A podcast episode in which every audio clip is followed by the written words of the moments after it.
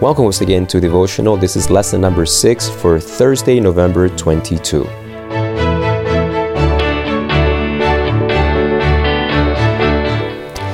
You know, there's stuff that's just going to spill over, and I'll just say it. Um, yesterday, I talked about you know how Adam and Eve were in a sinless environment, and then on Sabbath they get to spend it with God. But then it dawned on me, you know, Psalms 19 says that the heavens declare the glories of God. Creation speaks about God. It reveals God. Romans chapter 1 says the same thing. His invisible tra- character traits are seen through the creation. So Adam and Eve did have communion with God. God left plenty of lessons books.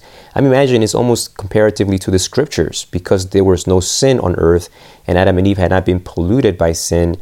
Um, in the same way that you and I can engage the Bible and get some clear insights about God's character, all week long, Adam and Eve were gaining new insights about God through their interaction with creation that had not been under the curse of sin and they themselves.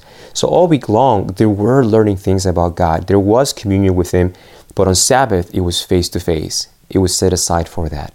And God is offering us that same opportunity each week. That though right now it is still by faith, soon it will be face to face. But in the meantime, Sabbath still becomes a precious blessing, a, a, tremendous experience that you and I need. Just like we need air, just like we need food, you and I need the Sabbath to be with the Lord. Not the Sabbath day per se, but that through the Sabbath, you and I can have intimate communion with the Lord. So, Thursday, an entire day uh, to talk about something that even when I do, do uh, evangelistic series, I take two nights, uh, about 45 minutes each, to talk about and barely scratch the surface. So Thursday, we're talking about death and resurrection. What does that mean? Well, in context of everything that we have talked about, it's interesting that the week begins to wind down with this subject and it's not simply that Seventh day Adventists um, are unique in our perspective or our understanding of the state of the dead. There are many other individuals. There's uh, Dr. Fudge, who is um, a Protestant theologian, that he has written a book called The Fires That Destroys. And he's not Adventist, but yet he has come to the true conclusion or the correct conclusion about death and hell. So we're not un- unique so much in this understanding of the death as far as like Sabbath, the sanctuary. We are basically the only church that has that, that sanctuary message uh, uh, understood correctly biblically. Um, no other church can, teaches that, especially when it comes to the investigative judgment, day of atonement part. But death and the resurrection, it's interesting that we're find, fi- finalizing the lesson with death. I, th- I think that death is that one tangible in our experience that um, makes everything else make sense. It makes everything real why else would you need salvation? Right? When we see things die, when we see things decay, scientists do not understand why. Like, take the human body, for example. Um, when a baby is born, in our DNA, the DNA has the, the code to tell our cells to replicate way faster than they die. So when a baby is born, that's why they grow. The cells are replicating way faster than they are dying. And so a baby grows, the muscles grow, the skin grows, the eye grows, the bones, they, they grow. And that's why babies, um, as they grow, um, they, they'll have no wrinkles. the, the, the, the skin is constantly being made new, and actually, there's more skin being made than skin that is dying. But there reaches a point, and this is what, what baffles scientists it, we are designed to survive. You know, they drive for hunger, they drive for thirst. If we were just going to be looking at humans as, you know, from an evolutionary point of view, we are designed or, or wired to survive. So why why do our genes all of a sudden, for no reason at all, slow down the process of cell reproduction? There is no rhyme or reason as to why our genes do that. And it baffles scientists. They, they study it long and hard because they feel that if they were able to crack the reason why our genes do that and then stop that, then we become immortal, right? They think we'll be able to gain immortal life simply by tweaking our DNA. Of course, for them, sin is not the real issue, it's just the fact that our bodies die. But the Bible presents a much broader and deeper perspective of what death is. And yes, as Seventh day Adventists, we do teach correctly that death is asleep. And but that's not the all in all of death. This is not the death that God spoke of in Genesis chapter 2, where he told Adam and Eve that they should not eat of the tree of the knowledge of good and evil, because in the day that they would eat of it, they would surely die. Now, this death that God spoke of in, in Genesis chapter 2 is a death of judgment, a death of honoring the decision that a human being would make. In, and that death is not the death that you and I see in the cemeteries today. The death that we see in the cemeteries is the death spoken of in Revelation chapter 20.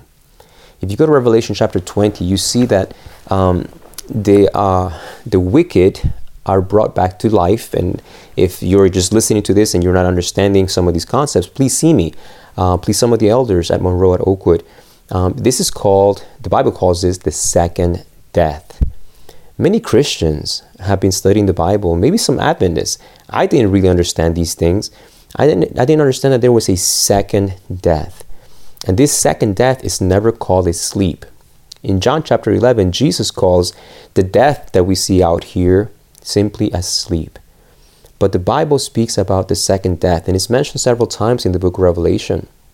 Revelation chapter 2 mentions it, and then, of course, like I said, in Revelation chapter 20. And what this, this death is, is both a death of judgment, God's punishment, and God's ultimate irreversible destruction. That's death to the fullest ex- extent of that experience. And for pagans and Egyptian theology and Babylonian theology, you know, what they really reveal as a whole is the fact that humanity cannot stomach the idea that one day we would not be around anymore. God, in the book of Ecclesiastes, tells us that God has placed a desire for immortality in our hearts. When God made Adam and Eve, He wired us so that we can enjoy life. We love life. We love being alive.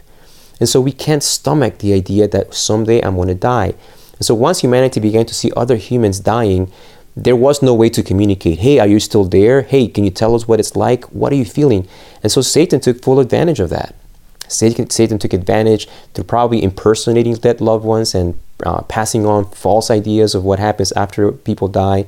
And then all these complicated ideas of the afterlife. You know, the, the Greeks became masterful developments of ideas and they developed even other components like um, purgatory um, and other stratas of, of heaven, etc. But the whole thing, the whole thing centers around the fact that we as humans cannot stomach the idea of never existing again. It's painful. You can go to YouTube and, and search for a conversation that um, Larry King has with Dr. Uh, DeGrasse in, in regards to immortality. And Larry King expresses what I think every normal human being expresses. He cannot think of not being around, of no longer existing. And that's the, the, the, experience that God does not want any human being to have because it will happen. In Revelation chapter 20, the Bible tells us of this thing the Bible calls God's strange act it, the day in which God will destroy the creatures He's created to live for eternity, to live in a relationship with Him, God will take away their lives and they will be as though they had never existed.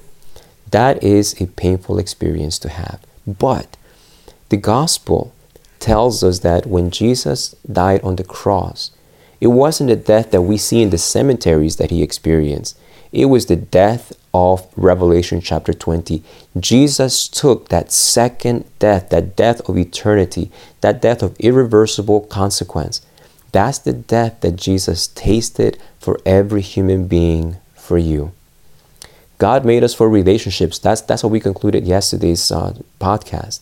And because God made us for relationships, relationships can be and need to be experienced forever, for eternity. That's the pain of when I go to funerals. That's why I weep with my church members.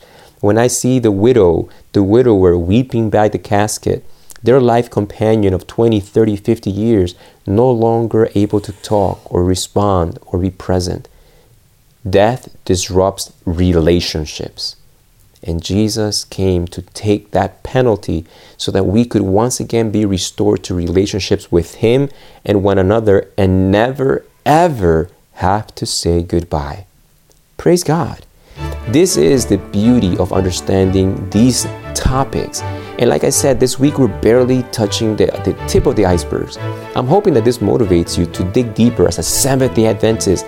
Seek and study to understand what we believe and why we believe it in the big picture. Connect the dots.